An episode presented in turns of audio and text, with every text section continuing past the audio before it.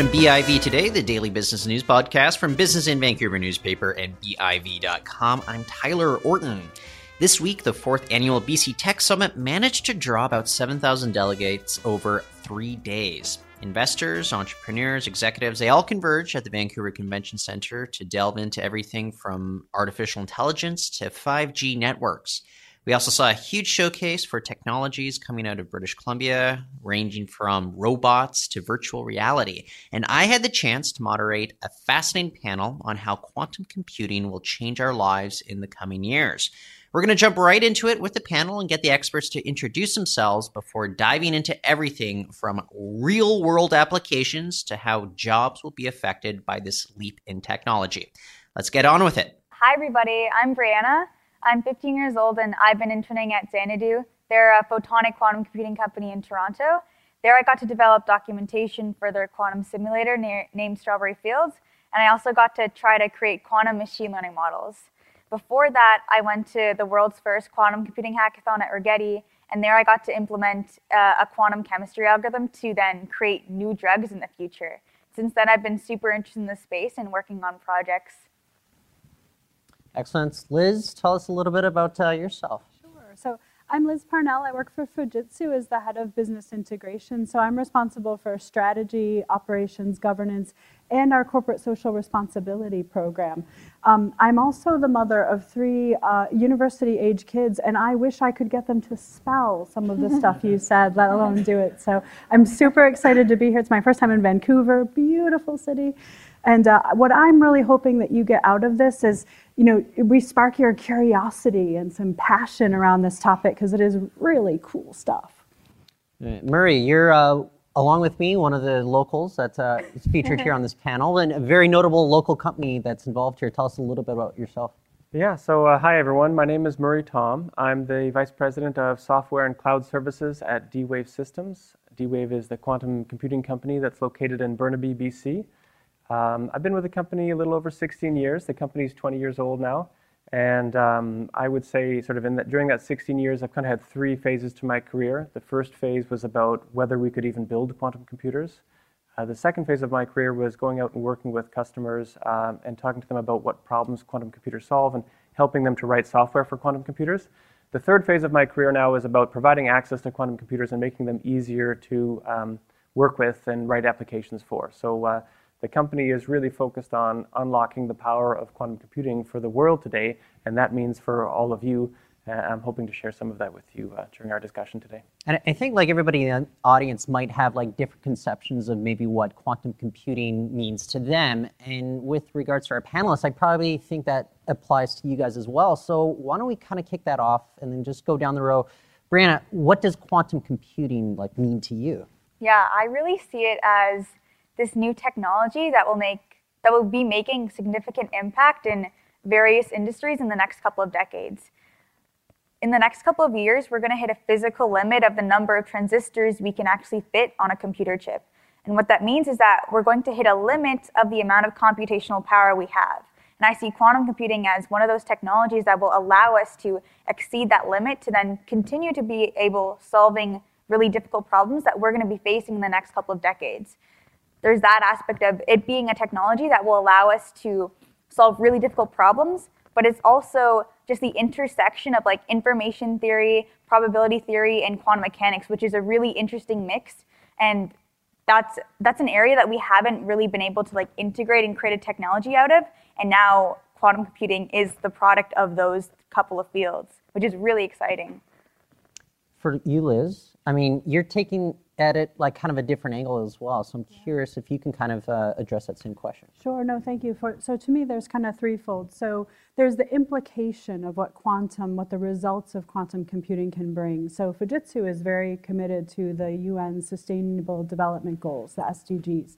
And that's really around there, sort of, um, you know, set in 2015 goals about how do we do things like, you know, stabilize our food supply, make sure that we have sustainable cities, uh, we, we have, you know, clean air, clean water, things like that, employment. Um, and so quantum can help us solve some of the world's biggest problems if we use it wisely.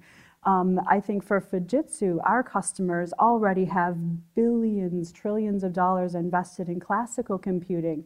And it's how do we start to bridge that gap between classical and quantum and be able to kind of sweat the assets that people have already invested in, but also bring them into the future power that we have. So we're looking at that. And then lastly, again, going back to the future around careers, um, you know, there's a lot of discussion about STEM, right? We talk about science, technology, engineering, math super important, but I think quantum is going to actually have a new dawn for philosophy and ethics and game theory and art because so much about quantum is how do you combine those two. So to me, it opens up a, a little bit of a Pandora's box around those three things. Now, Murray, I did the quick math in my head, did not require quantum computing, but you've been at D-Wave longer than Brianna's been alive.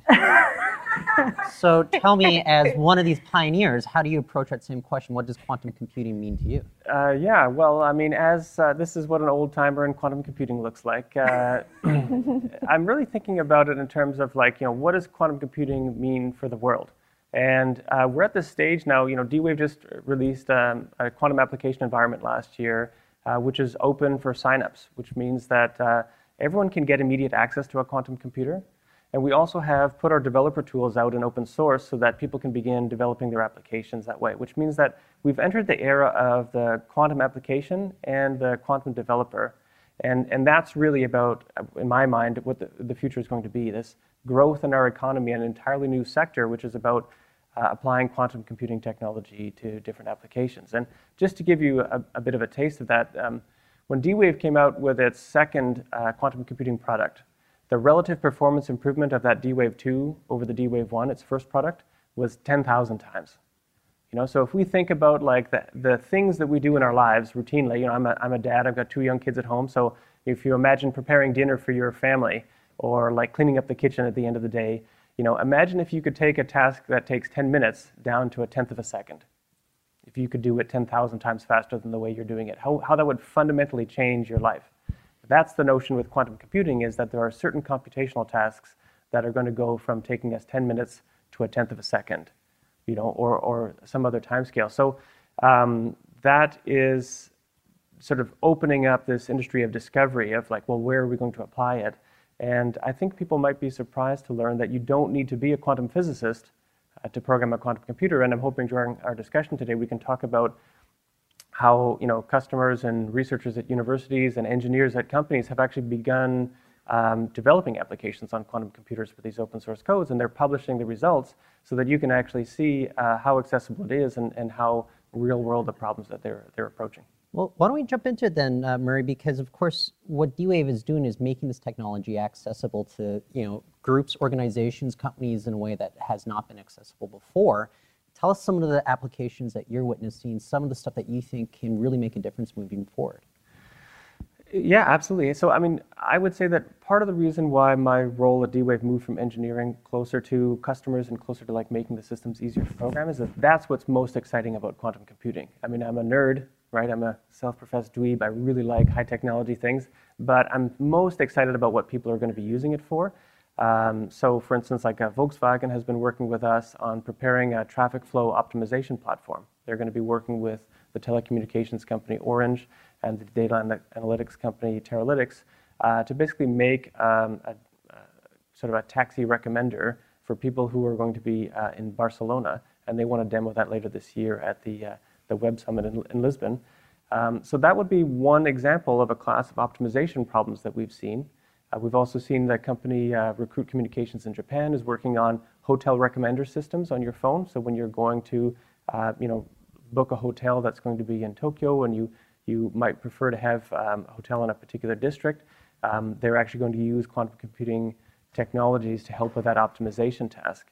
Um, and uh, those are great because I feel like they're tangible, real world optimization questions, but there's also these real world examples like um, Daryl Nazareth from the Roswell Cancer Institute has looked at optimizing um, cancer radiation therapy programs um, for individualized treatment of, of, different cancer patients. And, and I would be, feel like my entire life's work would, would have so much meaning if those types of applications came to fruition. And that really requires, depending on developers and innovators out in the world, uh, to take the technology and find the places where they see it suiting best because we don't have the kind of domain expertise that you do, right?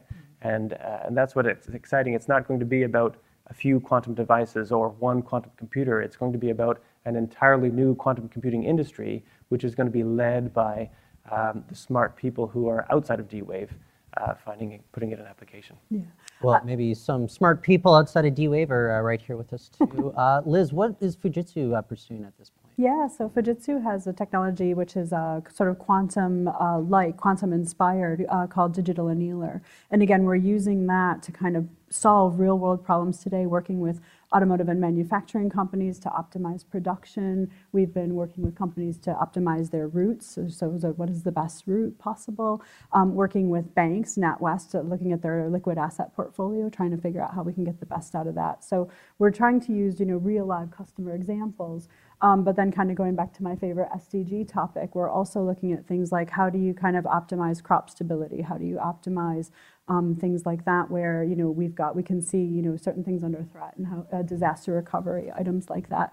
So we're kind of using our technologies as well and we're doing a lot of partnerships with universities in toronto with with yourselves with um, 1QBit to kind of because uh, we know that it's going to take an ecosystem. It's not just one company that's going to crack the code here.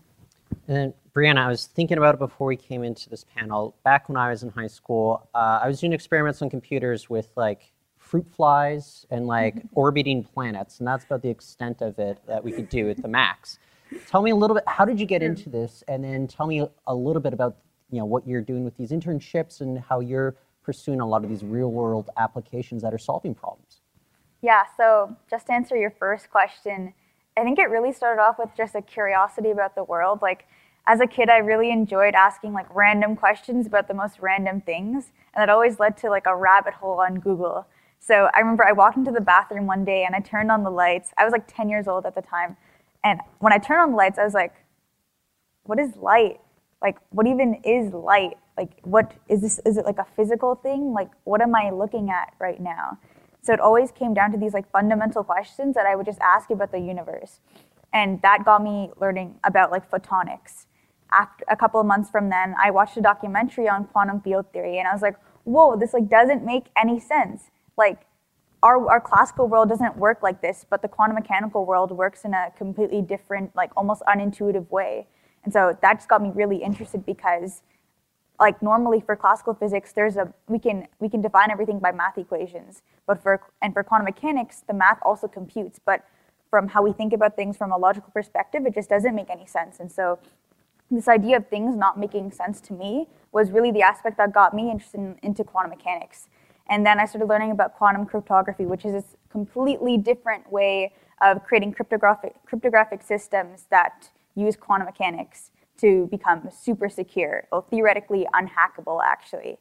Um, and I got interested in quantum computing, and my first experience that really changed the way I thought about quantum computing, where I came from being super interested in the science point of view, and I and then I realized, oh, this is a technology that can actually be applied to like almost every single industry was when I went to the world's first quantum computing hackathon at Rigetti.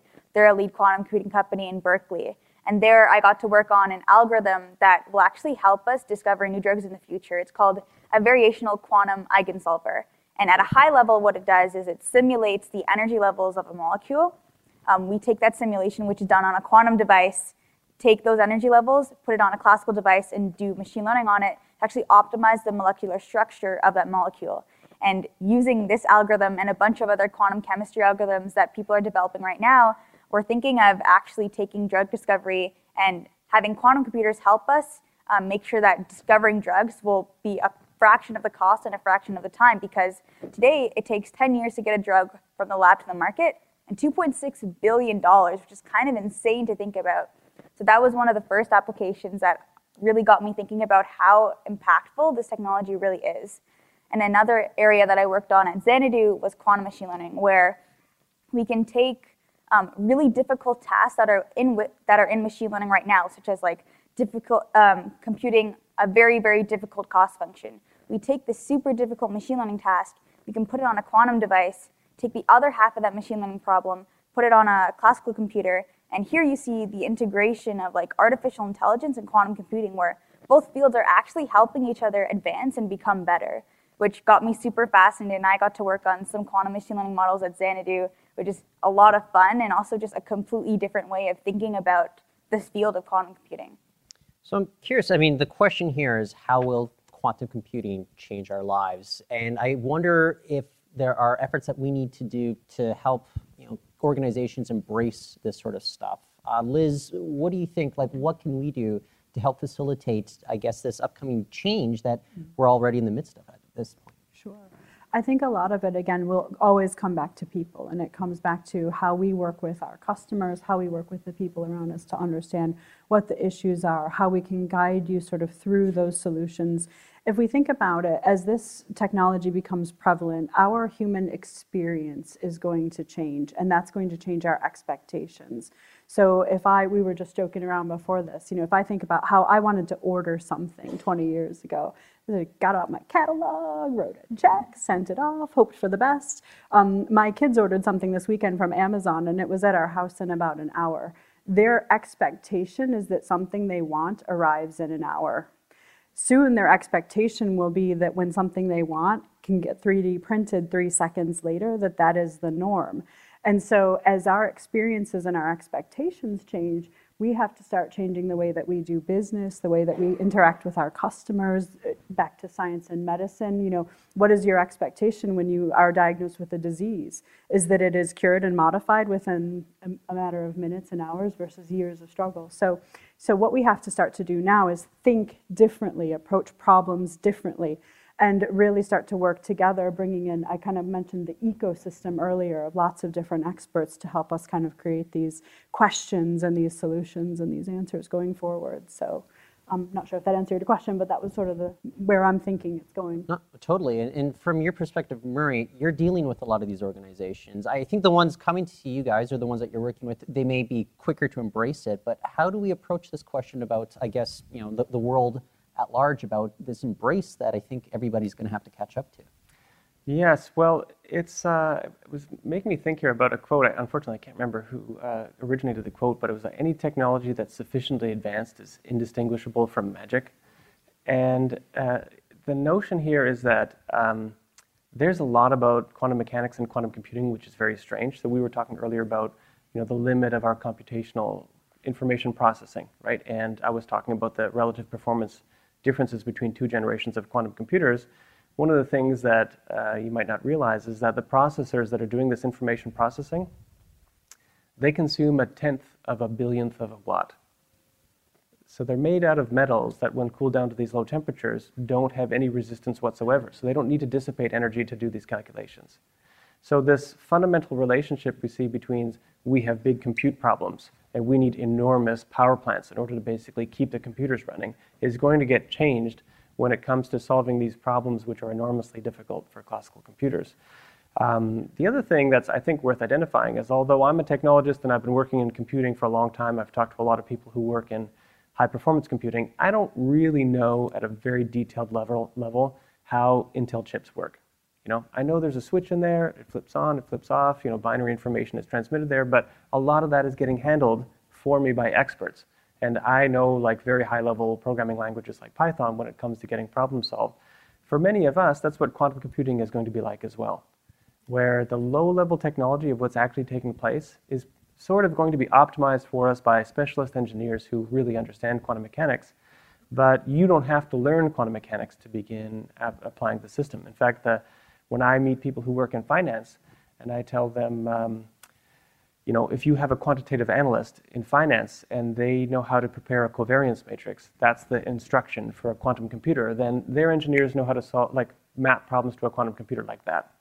Right? Many of us, it's a little bit less familiar. We've got to go through some learning. We've got to check out some of the community resources and look through some of the programming examples. But there are already engineers in fields for which there are classical problems that are familiar to our everyday world, like traffic flow optimization and portfolio optimization, um, trying to detect patterns and images related to the machine learning um, algorithms that Brianna was talking about, um, where they're already applicable.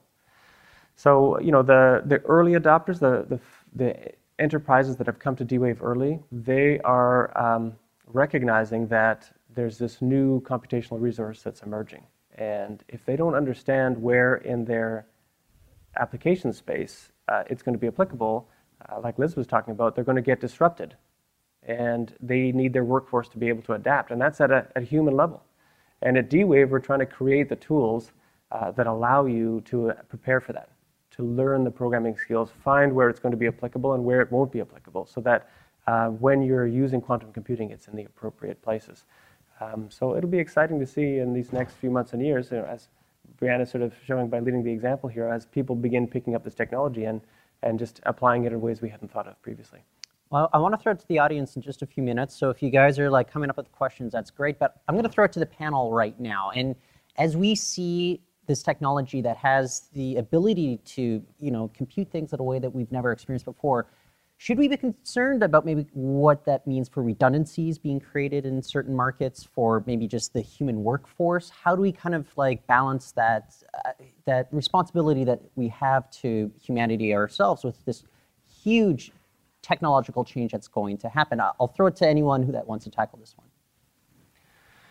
I think that um, you know I'm not an expert in world economics, but you know, all of us are having to learn new things all the time, develop new skills and adapt to new technologies that are emerging and find ways to incorporate them into our daily lives.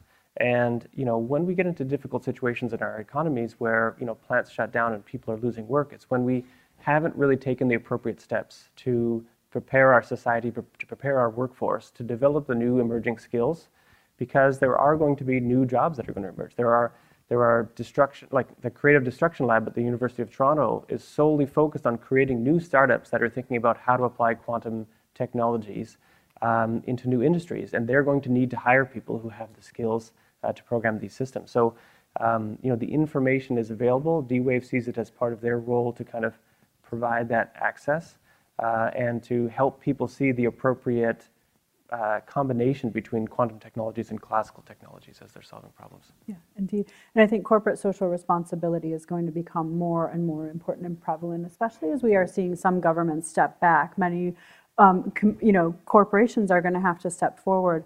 And a lot of companies that have this technology now are actually opening it up to, to people to use for free, to learn, to learn those new skills, to move forward. And we really have to put pressure on our educational systems, right, to offer these opportunities to people and to kind of help them paint the path forward for, you know, what is their career going to be. I read something really interesting the other day that said in the future, most people are going to have five, six, seven, eight careers, not one, because as they sort of learn and do something, you know, something will come behind that and automate it. So the the traits that are going to be most important to teach people are things like flexibility and lifelong learning and curiosity and the, you know, kind of the excitement factor around all of that. Um, for me personally, working a sort of an 80, 90 hour work week, I'm kind of hoping that this leads to some leisure time. so I'm good with a little disruption if I can, you know, have, have a few days on the beach here. Yeah, I wanted to add on to that. I really think that it's our responsibility right now to start learning about this technology and to really try to understand how it's going to be shaping our future in the next couple of decades because like yeah, I agree it's the government's responsibility as well, but realistically as citizens, I think we just need to understand what this technology can do and what it will be doing in the next couple of years.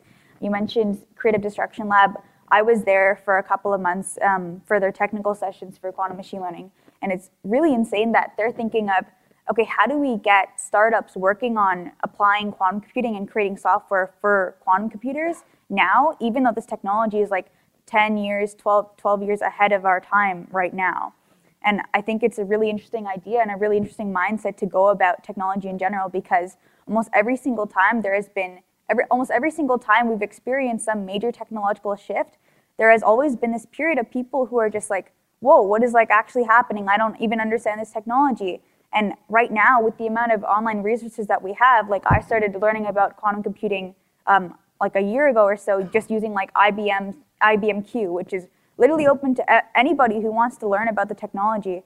But it goes to show that we have the online resources to start learning about this technology right now. And it's really just our responsibility to do that and step up our game before we actually see quantum computing take a leading role in disrupting certain industries. Well, I found it very interesting that you mentioned security earlier, because as soon as my friend Murray here lines up enough qubits, the security infrastructure as we know it is going to crumble. And so we really have to be thinking about that now. How do we step in front of that? If any of my fellow audience members remember Y2K, this is going to be that on a much larger scale. So we really have to start that now and, uh, and kind of prepare for the, for the future, because it's, it's, it's kind of here now. So we've got a packed house. I have to believe there's people out there with questions right now. Uh, we have our house monitor, or I should say our room monitor here. If you have a question, raise your hand and we'll bring the mic right to you. Here, we're, uh, first uh, question in the uh, green sweater there. So here's a question for panelists. Um, do you envision in the future uh, that uh, quantum computing will be so widespread that would replace traditional computing, or will they coexist?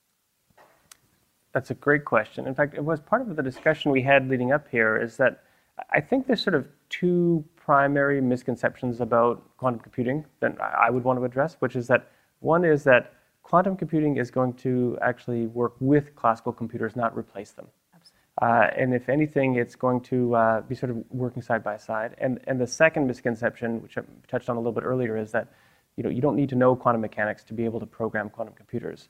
And um, the notion here, you know, when I was thinking about what Brianna was saying about running algorithms using a quantum algorithm at one period and then a classical computer at another, and then thinking about what Liz was mentioning about, you know, Fujitsu is trying to provide, you know, digital annealers and classical resources to help people approach the problems as well. D-Wave has actually put out an open source developer package around hybrid quantum classical programs so that the developers can actually take problems and split them up between classical and quantum computers and actually race them against each other or have them work on different parts of the problem. Uh, because that's what you know Brianna is going to be doing in her future career is basically you know finding really innovative ways of combining the technologies together. Uh, this might be a silly question, but that's what I'm paid to do. But I mean, do you imagine kind of a world existing where I'm essentially carrying like a quantum computer around in my pocket, much the way mm-hmm. that I've got like a smartphone in my pocket, which would have been unimaginable, you know, 30 years ago with the kind of computing power that's stored in it right now? It'll be in your brain. Wow. You're not going to need a device. that's so old school. Wow. Okay. I'm not going to be patient zero for the brain implant. uh, another question? Yeah, thank you for the panelists. I was just wondering what's the energy requirement of quantum computers? Is that going to be much less than traditional computer? And you mentioned about supercooling. Is that required now? And is it being done right now? Thank you. Yeah, absolutely. So the, the quantum computers that we built at D-Wave, um, they have a, a, cooling environment that creates the environment they need to do the calculations. So if you think about it, if you take the chips in your phone, their operating temperature is room temperature, and when you turn them on, they warm up. And in a quantum computer, their operating temperature is 10 thousandths of a degree above absolute zero.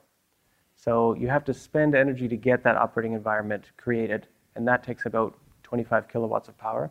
But then the chip itself is what's consuming a tenth of a billionth of a watt.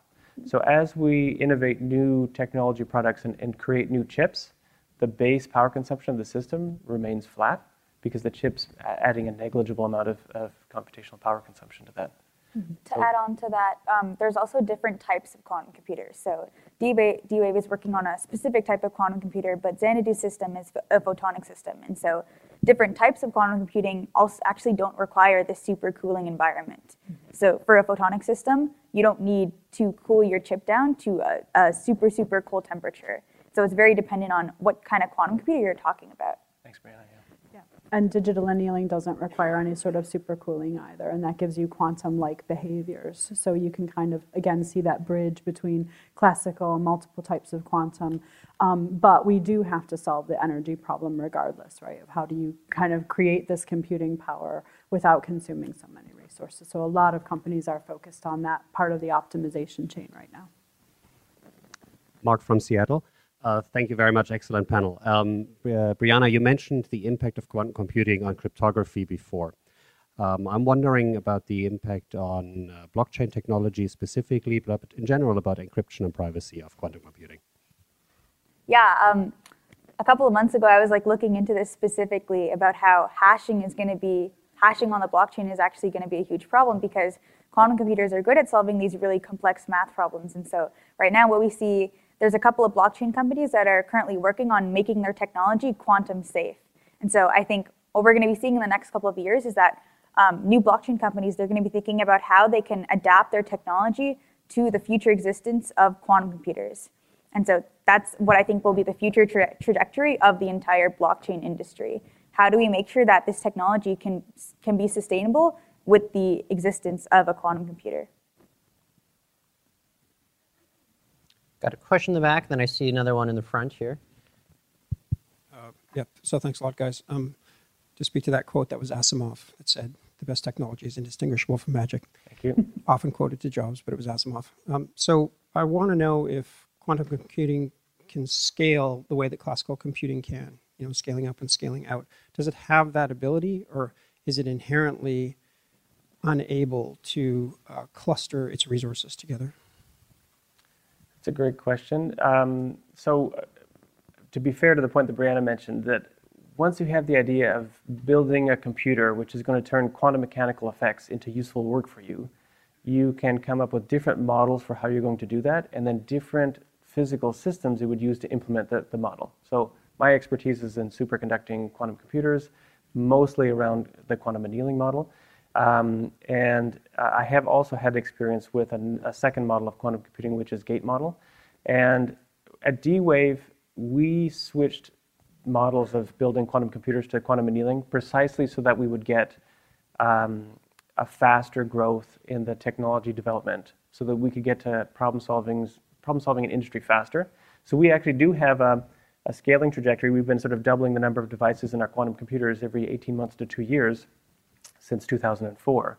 So it is possible to do that. It sort of speaks to the human ability to get uh, complex systems into integrated circuits. Uh, but that's not necessarily true for all quantum devices. There are a lot of quantum devices where some of the engineering design controls are so difficult uh, to put together, you don't get the benefits of uh, sort of like an error corrected encoding system like you would with classical computing. Uh, and they've been scaling up their technology growth much more slowly. Um, so the interesting thing is that the problem complexity that you're approaching with the resources that you have in quantum computing they're growing exponentially with the scale. And that's where you have this potential for like a super exponential performance growth. Um, so yeah, it'll be really exciting to see. I mean, we've largely just pointed to our track record in development, but uh, it'll be interesting to see what technologies emerge. Yeah, I mean, this is we're really on the frontier of this particular technology right now. It will scale if we want it to. You know, people wondered if mainframes would scale, and here we are today, carrying them around in our pockets. So it, it absolutely will scale. It's just a matter of when and how. Excellent. We have a question over here. Thank you, guys. Um, and I would like to uh, to hear all three of you's uh, vision of this. But uh, one of the things that um, I am particularly concerned or interested in would be the uh, this cohabitation of classical and quantum. So there is a need for us to be able to formulate problems and data into a format or language that is uh, acceptable by a quantum computer. So far, I've seen. I mean, there's the a bit of a grid model. There's the the pentagram of the the uh, the, the uh, experience uh, IBM Q, and the other one is uh, uh, Q Sharp from Microsoft. So there's still a lot of variation in there and different models. Where do you see this going? Will there be one uh, universal model, or are we going to still continue to use different ways of uh, preparing and, uh, and, and programming uh, the different technologies out there? That's a good question. Do you want me to? Oh, yeah, I can. I'm happy to launch in. So I'm not super technical, so full disclosure. Um, but I'm going to kind of put on my philosophy hat. Again, I think it's going to be how we have to get much better at how we ask the questions because you know as, as, as we've talked about you know you sort of um, you can set off a couple of quantum computing instances asking it the same question and you may get variable outcomes so a lot of it is going to have to kind of harken back to the user saying what problem specifically am i trying to solve? How do i ask this question? How do i pose this query to get to the outcome that i'm trying to to, to create? And again, often doing it in classical and quantum at the same time while this is in its infancy to start to understand what the differences will be between the two. But if we kind of look at some of the technologies that are on the forefront right now, you know, where humans are trying to bend or edit reality around them, right? You've all heard about CRISPR and how we're going to start to play around with people's genetics. Um, you know, we have to stop and think about how we're going to approach this technology, how we're going to interact with it, and um, what potential goodness and craziness we can unleash. So that's my non-technical answer to your question. Yeah, brain implants, I'm not patient zero. CRISPR, I'm not going to be for that just yet either. But uh, sorry, Murray. Well, I was going to ask Brianna, I mean, you've been programming uh, quantum computers now. What, what is your perspective? Yeah, so you asked whether there's going to be like one software for quantum computing. Is that correct? Yeah, so I think this is going to be dependent on two things really. So first of all, like which company is going to reach the point of like this idea of quantum supremacy, where um, a type where a quantum computer will have a quantum advantage over some classical algorithms that we already have. So it'll be dependent on which company can actually achieve that landmark. It'll also be dependent on what kind of software are these companies offering. So for Xanadu specifically, I know that their quantum programming software is integrated with like TensorFlow and other a bunch of other machine learning tools. And so specifically for like different different types of tasks, I think people who are engineering the new quantum algorithms will want to use different types of like packages, Python packages.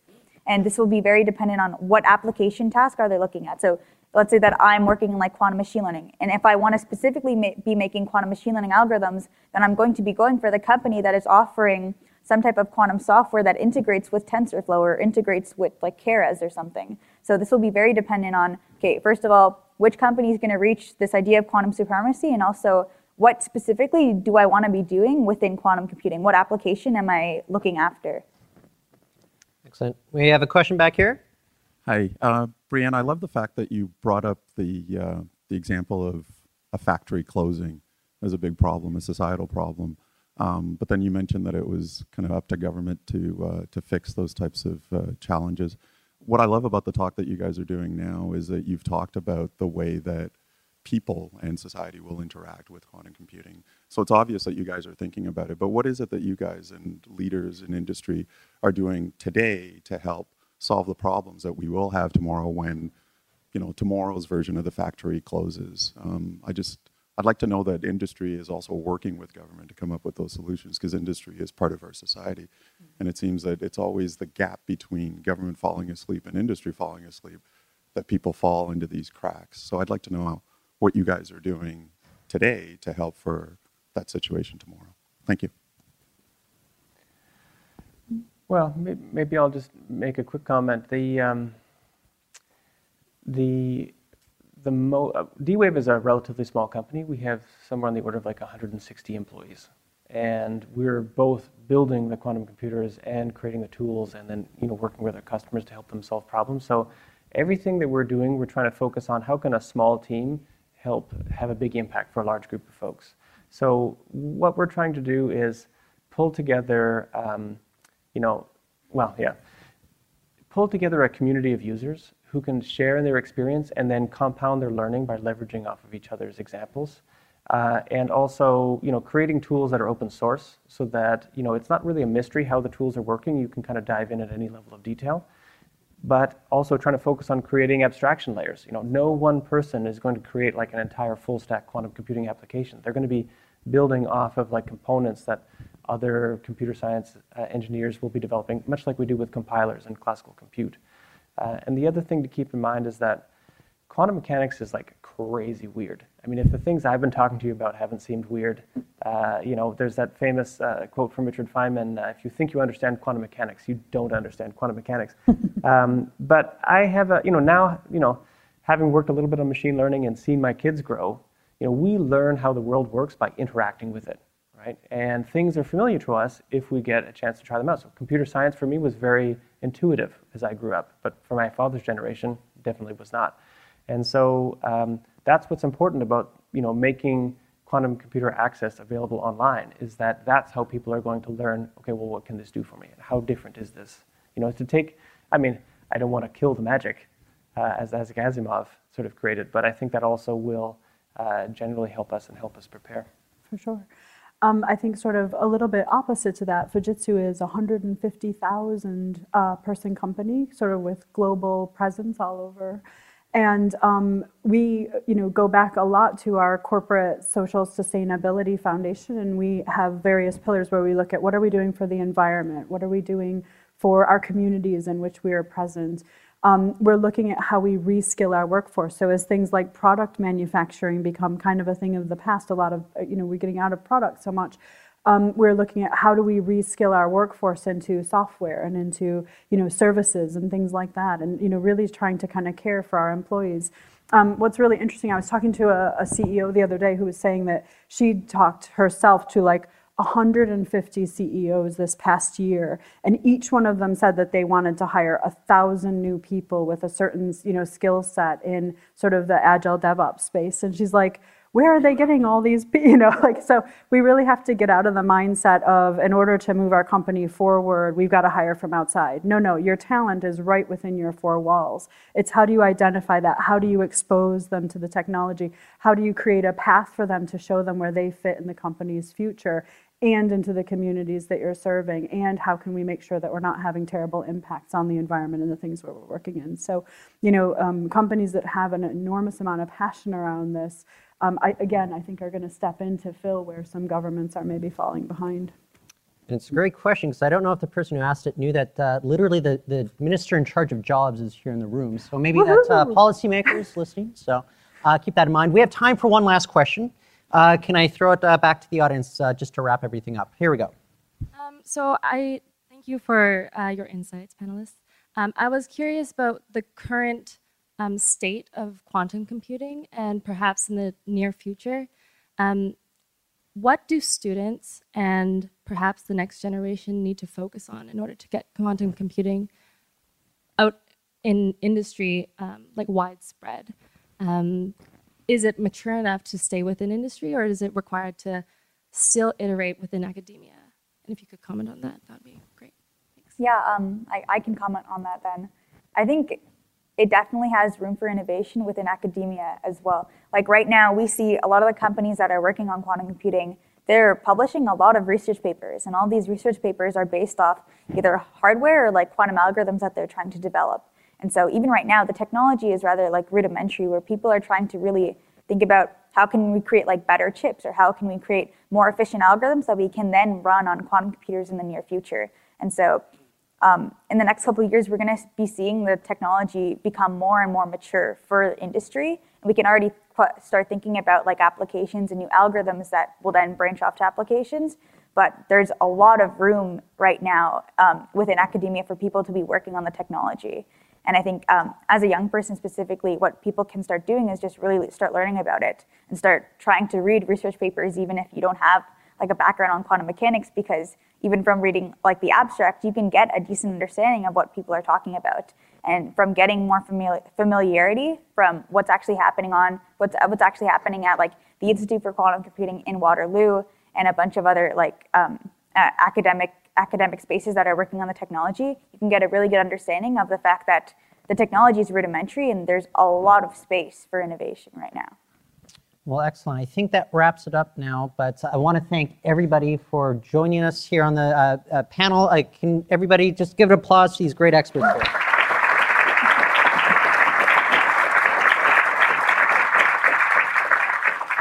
Thank you, guys. Thank you. Thank you. Thanks. So I thought that was a fascinating panel. I want to thank everyone for listening to that. And I also want to thank the experts for letting me pick their brains, much smarter people than me. So that was great. And that's it for our show today. We're going to be back tomorrow. For now, you can find our archives on Apple Podcasts as well as Stitcher. We also encourage you to share with your friends and leave a review as it's going to help others find this podcast. For now, I'm Tyler Orton. Thanks for listening.